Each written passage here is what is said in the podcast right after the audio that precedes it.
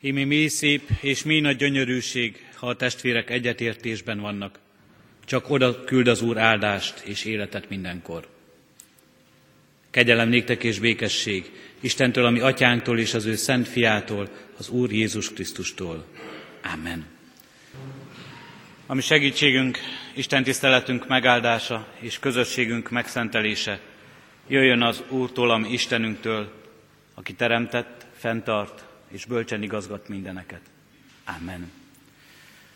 Kedves testvéreim, hallgassátok meg Isten igéjét, amint szólozzánk és tanít minket Máté evangéliumának 12. részéből, a 9. verstől a 21. versig terjedő ige szakaszból. Az igét nyitott szívvel hallgassa a gyülekezet.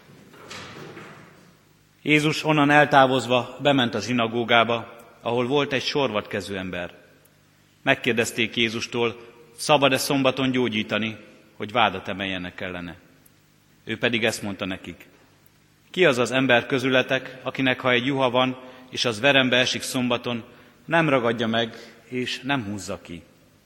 Az ember pedig mennyivel többet ér a junál. Szabad tehát jót tenni szombaton. Ekkor így szólt hozzá, így szólt ahhoz az emberhez. Nyújts ki a kezedet. Az kinyújtotta, és meggyógyult a keze, ugyanolyan ép lett, mint a másik. A farizeusok pedig kimentek, és elhatározták, hogy végeznek vele. Amikor Jézus ezt megtudta, eltávozott onnan. Sokan követték, ő meggyógyította minnyájukat, és meghagyta nekik, ne fedjék fel, kicsoda ő, hogy beteljesedjék, amit Ézsaiás profétált. Íme az én szolgám, akit kiválasztottam, akit én szeretek, akit kedvel a lelkem. Lelkemet adom neki, és igaz ítéletet hirdet a népeknek. Nem szít viszályt, és nem kiáltoz. Senki sem hallja hangját az utcákon. Megrepett nátszálat nem tör el, és füstölgő mécsest nem old ki, míg győzelemre nem viszi az igaz ítéletet. És az ő nevében reménykednek majd a népek. Eddig Isten írott igéje. Istennek szent lelke tegye áldottá szívünkben a hallott igét. Jöjjetek testvéreim, válaszoljunk arra, hajtsuk meg fejünket és imádkozzunk. Megállunk most előtted, Teremtő Istenünk, szent és örökké való mennyei atyánk. Kitárjuk előtted életünket és szívünket, semmit sem akarunk elrejteni előled. Te jól látsz minket. Jól látod, ha leülünk, vagy ha felállunk, ha elesünk, ha kétségeink, ha félelmeink, ha kísértéseink gyötörnek. Jól látod, Urunk, a magabiztosságunkat, azt, amiben erősnek érezzük magunkat. Jól látod, Urunk, az önteltségünket is, a hibáinkat, amikor csak magunkra gondolunk, és csak magunkban bízunk. Megállunk most előtted, Urunk, és megalázzuk magunkat előtted. Mert kérünk, enged, hogy felismerjük, milyen nagy szükségünk van rád. Megállunk előtted, mert oly sok mindenben széttöredezett az életünk, oly sok mindenben sorvattak vagyunk, oly sok mindenben megrepett nátszál, és füstölgő mécses csak az, amelyet felmutatunk a világ előtt. Oly sok mindenben méltók vagyunk arra, hogy Te ítélj, megítélj és elítélj minket. És nem látunk más utat, Urunk, mint hogy őszintén előtt, eléd állva, előtted megállva, tőled várjunk segítséget, tőled kérjük a kegyelmet és az irgalmat, hogy te tégy és egészé minket, hogy szolgálhassunk egymásnak, hogy szolgálhassunk neked. Éljünk a te dicsőségedre, és végezzük el mindazt, amelyel te bízol meg minket ebben a világban. Ehhez tőled kérünk, Urunk, bölcsességet, tőled kérünk, Urunk, szeretetet, tőled kérünk testi és lelki erőt, és mindenek előtt ehhez tőled kérjük most igéd üzenetét és szent lelked vezetését. Hallgass meg, kérünk Krisztusért. Amen. Kedves testvéreim, az a szentírásbeli ige szakasz, melyet Isten szent lelke segítségül hívásával hirdetni kívánok ma közöttetek, írva található a már felolvasott igerészben, Máté evangéliumának 12. részében, a 20. versben eképpen. megrepett nátszálat nem tör el, és füstölgő mécsest nem old ki. Eddig az írott ige. Kedves testvérek, mindenek előtt nem csak a gyülekezetet szeretném köszönteni, hanem a gyülekezetben és a gyülekezetben jelenlévő mindazokat különös szeretettel is, akik bármilyen módon a diakóniai szolgálatban szolgálnak. A segítők, a, segít, a mások segítésében vesznek részt, mert hogy ez a mai vasárnap református egyházunkban a diakónia vasárnapja is. Szeretettel köszöntjük őket is itt a gyülekezetben, akár a gyülekezetben úgy szolgálnak, hogy a gyülekezet elhívott szolgatásai, akár gyülekezeti tagokként önkéntes munkát végeznek és így állnak valaki mellett segítőként, akár nem gyülekezetünk tagjaiként, de máshonnan érkezve ebben a segítő szolgálatban vesznek részt. Megrepett nátszálat nem tör el, és füstölgő mécsest nem old ki, szól az igema hozzánk.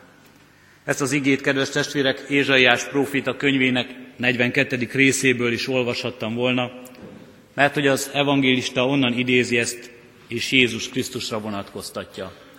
Nem Krisztus önkijelentése ez, hanem az evangélium feljegyzője, aki ezt a régi proféciát újra megismételve, és abban meglátva a Krisztusi arcot, Krisztusra vonatkoztatja itt, és róla szól így. A kép, amely az Úr szenvedő szolgáját és az ő helyreállító hatalmát írja le, ha ma már magyarázni is kell, mégis megkapó és mégis érezhetően árad ebből a képből a kegyelem. Talán ma már magyarázni kell, mert a nátszál, amelyet az emberek használnak, nem olyan közismert, vagy nem annyira közismert annak használati értéke, mint Krisztus korában volt. És kihasznál ma már mécsest, vagy gyertyát, nem hangulatvilágításként, hanem úgy, mint amely az életünk része. A nátszállat már Krisztus korában is, és Ézsaiás korában is használták tetőfedésre, írás, íráshoz, és sok más egyéb módon is.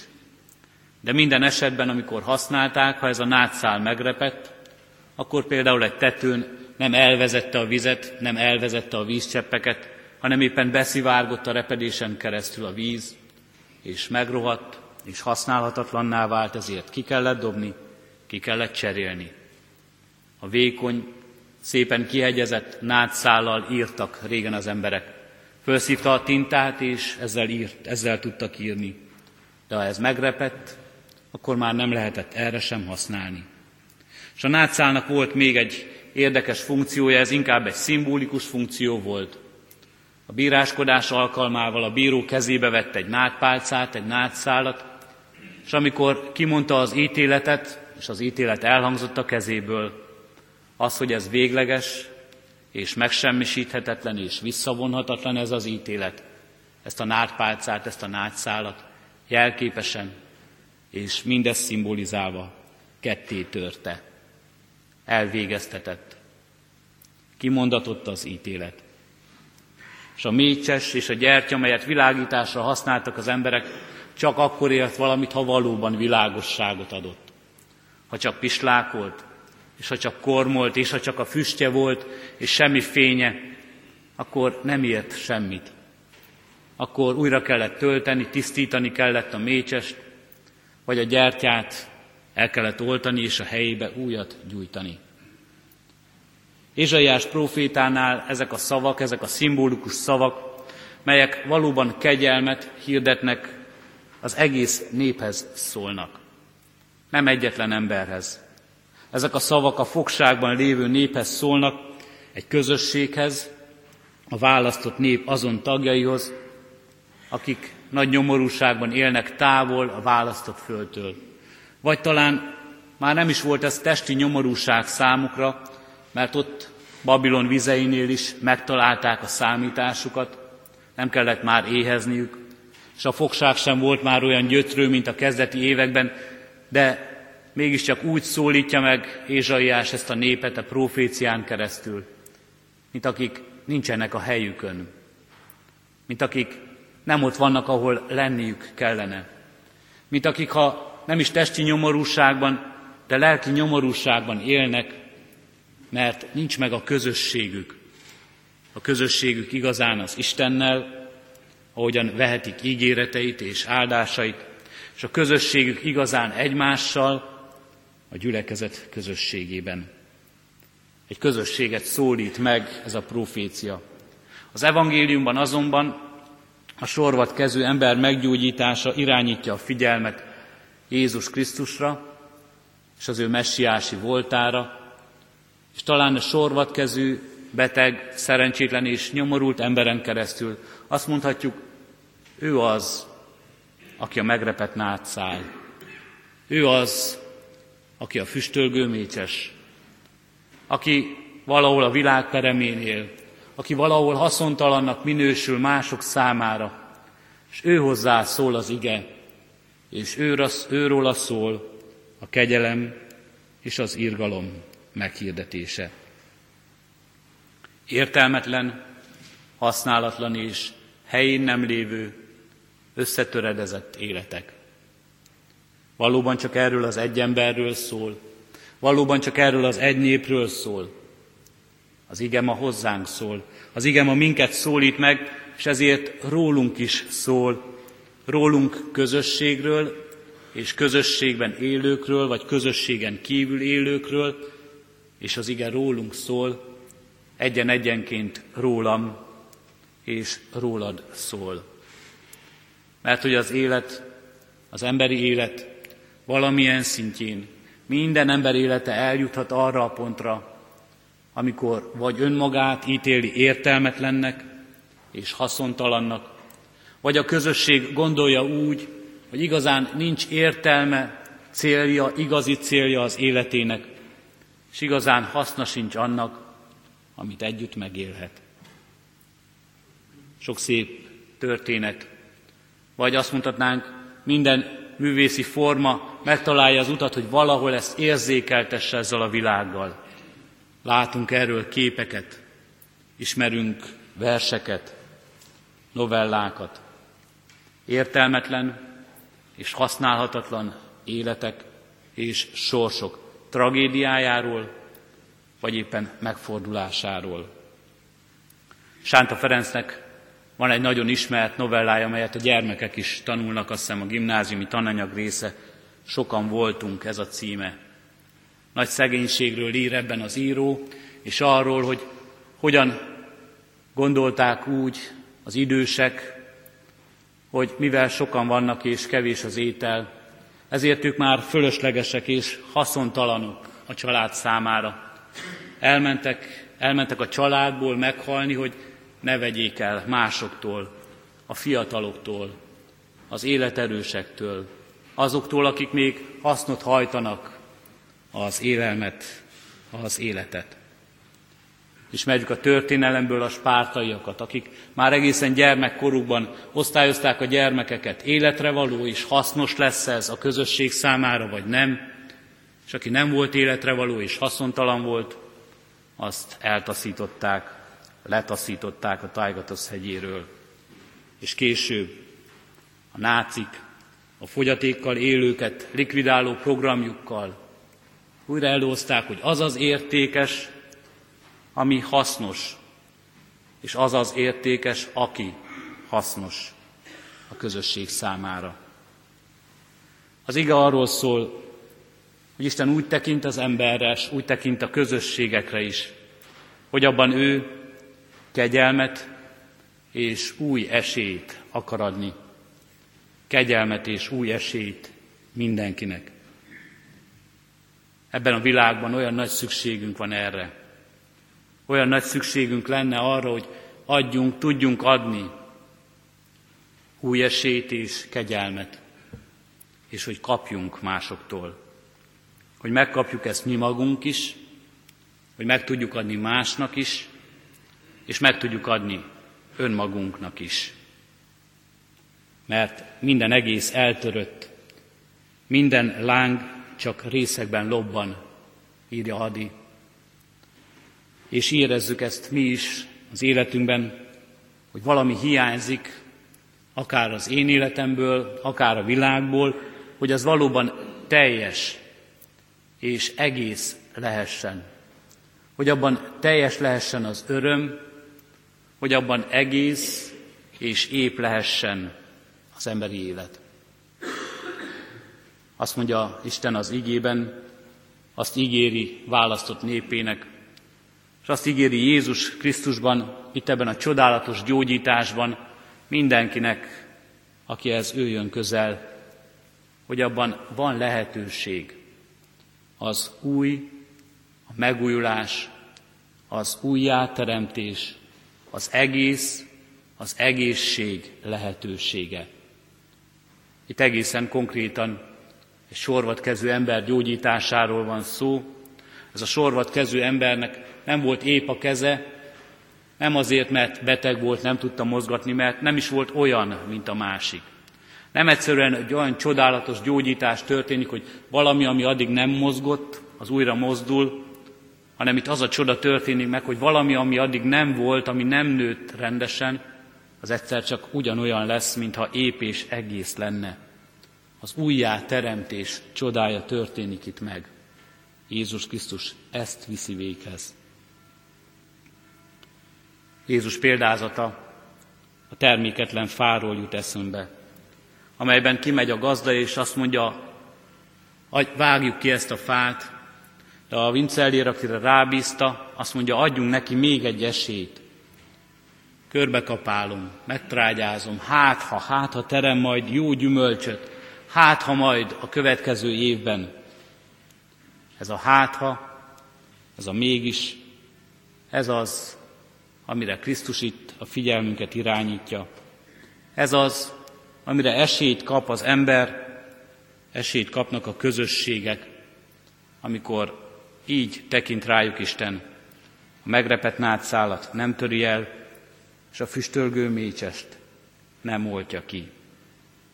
Hát, ha mégis megmenekülhetnek. Hát, ha mégis életben maradhatnának. Bár emberileg már nincs esélyük, bár emberileg már nincs esélyünk, bár emberileg már nem tudnánk kikerülni a bíró kezéből, bár emberileg már fölöttünk is párcát törnének, Jézus azt mondja, hát ha mégis, hát ha mégis van megújulás, van megépülés, hát ha mégis van élet. Ez adatik meg nekünk. Ezt adja nekünk az Isten. És most ezen a vasárnapon, amikor arról beszélünk és arról gondolkozunk, mit jelent ez az egyházunkban, mit jelent ez a mi életünkben, akkor gondolkozzunk arról is, hogy ez a hátha lehetősége nekünk a diakónián keresztül, a hídből fakadó jó cselekedeteinken keresztül adatik meg. Ahogyan Isten úgy tekint ránk, mint akiken könyörülni kell, mint akiken irgalmat kell gyakorolni, és ezért küldi az ő egyszülött fiát, hogy benne könyörülő kegyelmét és irgalmát megismerjük, azt mondja, ugyanezt várja tőlünk. Ha ő a megrepett nátszálat nem töri el, ha ő a füstölgő mécsest nem oltja ki a mi életünkben, hanem éppen, hogy újra gyúrtja azt a hitáltal, akkor tőlünk is ezt várja. Mi is így cselekedjünk. Hogy a jó gyümölcs, amelyet vár a gazda ettől a fától, és hát, ha megteremhetne a mi életünkben, és ez a jó gyümölcs, ami hitből fakadó jó cselekedetünk lehet, amikor odafordulunk azokhoz, akiket emberileg látunk, megrepet nátszálnak és füstölgő mécsesnek, akiknek az élete megrepett és megrekedt, és akik nem tudnak kiszabadulni ebből a nagy nyomorúságból, testi nyomorúságból, mert szegények, mert nem is tudnak a lelkiekre figyelni, mert azzal kell törődniük, hogy a létük biztonsága meglegyen, hogy élelmük legyen, hogy fedél fej, legyen a fejük fölött, hogy legyen egy kis meleg a szobájukban, hogy legyen ruhájuk, amit magukra vehetnek, hogy tudjanak gondoskodni azokról, akikért felelősséget éreznek. Azokról, akik betegek, akiket testi fájdalom és nyomorúság gyötör, akik olyan gyengék, hogy nem tudnak magukról gondoskodni, hogy nem tudnak mozdulni, hogy kell fájdalmukat enyhíteni, hogy kell betegségeiket gyógyítani, hogy kell ápolni őket. Azt mondja Isten is arra hív minket, mi is forduljunk így ezekhez a megrepett életekhez, ezekhez a megrekedt életekhez, az idősekhez, az idősek felé, akik magányosságban élnek, azok felé, hogy társuk lehessünk, hogy segíthessünk nekik abban, hogy elhordozzák a terheiket, a gyengességüket, a kiszolgáltatottságuk érzését, és hogy forduljunk a gyászolók felé, akik lelki módon betegedtek, akik megrekedtek valahol, amiből nem tudnak kiszabadulni, amelytől szabadulni szeretnének egy érzéstől, a keserűség, a reménytelen, a nyomorúság érzésétől, vagy a haszontalanság érzésétől. Mert haszontalannak, tehetetlennek és értelmetlennek látják az életüket. Azt kéri tőlünk Isten, hogy ahogyan ő felénk fordul irgalommal és kegyelemmel, mi magunk is tegyük ezt. Lássuk meg a megrepett nátszálat, mert ő meglátja ezt a mi életünkben.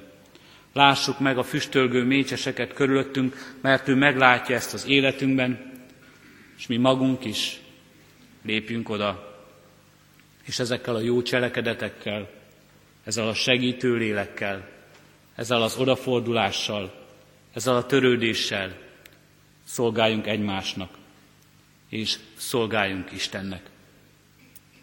Mert hogy amikor mindezt megtesszük, akkor róla teszünk bizonyságot.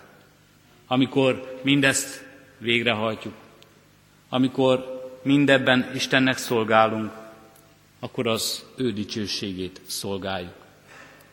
Erre hív minket egyénileg, mert egyénileg lát minket ő ilyennek, mert egyen-egyenként részesülünk az ő irgalmából és kegyelméből.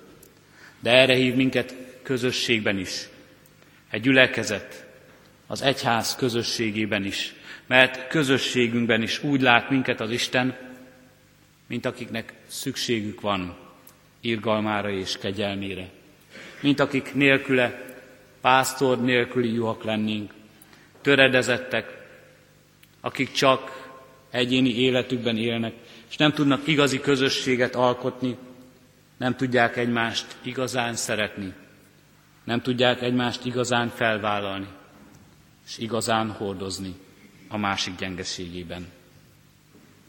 Hív erre minket Isten, és megajándékoz minket ezzel Isten. Megajándékoz kegyelmével, az új eséllyel és az irgalmával azért, hogy hát ha valamit ebből visszaadnánk e világon keresztül, e világban neki. Ez a hátha, ez legyen elvégzett cselekedetté, és legyen hála minden egyes jóért, amelyet tőle kapunk, és amelyet így e világnak továbbadhatunk. Így legyen. Amen. Maradjunk a helyünkön, kedves testvérek, és most az ígére válaszol egy éneket hallgassunk meg. Gárdonyi Zoltán Egymás terhét hordozzátok című darabját Mikesi Tibor Karnagyúr orgonán kíséri, dr. Svébisné Juhász Márta énekét.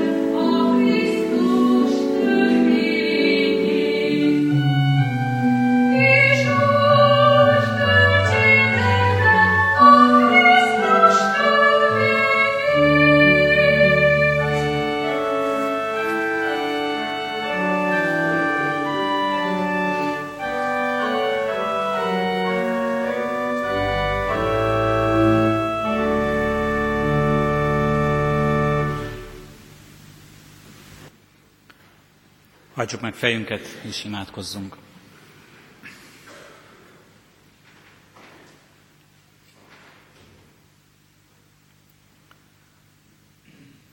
Urunk Istenünk, könyörgünk ezért az egész világért, és benne önmagunkért, saját életünkért is. Könyörgünk, Urunk, ezért az egész világért, benne a sok nyomorúságért, benne a sok kiszolgáltatottságért, üldöztetésért, szegénységért, fájdalomért, kétségért és szenvedésért. Könyörgünk, Urunk Istenünk, azzal a bizalommal, hogy Te mindezt látod, mindezt ismered, és még ki sem kell mondanunk, Te azokat is látod, amelyeket szavakba sem lehet önteni. Könyörgünk, Urunk, hozzád, Te látogass meg minket kegyelmeddel, irgalmaddal és szereteteddel. Te látogass meg minket, Urunk, újjáteremtő erőddel és hatalmaddal. Kérünk egyen-egyenként minden szenvedő emberért, és kérünk a közösségekért is, akik nem találnak utat egymáshoz, azokért a közösségekért, akik között nem lobog a szeretet, akik nem tudják egymást elfogadni, ahol elutasítás, ellenségeskedés, versengés van. Kérünk és könyörgünk, Úristen, mindazokért, akik már megtapasztalták könyörületet és irgalmat. Akik a te kezedben tudják életüket, és akik így meg tudtak szabadulni minden gyötrelem és kétség nyomasztó terhétől. Kérünk mindazokért, Urunk, akik így szolgálhatnának példával és jó cselekedettel e világban, és vihetnék szerte a világba a Te jó híredet, a Te szabadításodat, a Te irgalmadat, a Te aláhajló szeretetedet. Kérünk és könyörgünk, Urunk, mindannyiunk életéért így, a keresztény világért. Adurunk, hogy mi magunk is úgy élessünk a világban, hogy észrevesszük a szenvedést, és nem elfordulunk attól, hanem odalépünk és segíteni akarunk. Hogy észrevesszük az elesettet és felemelni akarjuk, hogy észrevesszük a méltánytalanságot, és nem riaszt el minket semmi, ami a világban borzalommal tölti el az embert, hanem mindebben meglátjuk azt a lehetőséget, azt a kihívást, azt a felelősséget, amelyben téged képviselhetünk, amelyben a tőled kapott nekünk ajándékozott szeretettel és irgalommal mi is szolgálhatunk másoknak. Kérünk és könyörgünk, Urunk, így, Te adj erőt mindez nekünk, mindannyiunknak, akik követünk Téged. És Te adj erőt különösen is mindazoknak, akik ebben a szolgálatban állnak. Itt a mi gyülekezetünkben is. A diakóniai, a segítő, az odaforduló szolgálatban, diakónusként, nővérként, segítőként, gyülekezeti tagként. Te adj, Urunk, nekik napról napra megújulást a hitben, a türelemben, a szeretetben, a másik felvállalásában. Kérünk a világban mindazokért, akik így szolgálnak a másik embernek. Kérünk a gyógyítókért, az orvosokért, az ápolókért, az ő tudásukért, ismeretükért, Urunk. Hát, hogy mindezzel alázattal szolgálhassanak. Kérünk így, Urunk, akik a szegények mellé állnak oda. Kérünk az adakozókért. Hagy nekik, Urunk, az adakozásban önzetlenséget és odafordulást. És kérünk mindazokért, akik a magányosokon segítenek. Hagy nekik, Urunk, gazdagságot az ő idejükből, hogy ne sajnálják azt a másikra fordítani.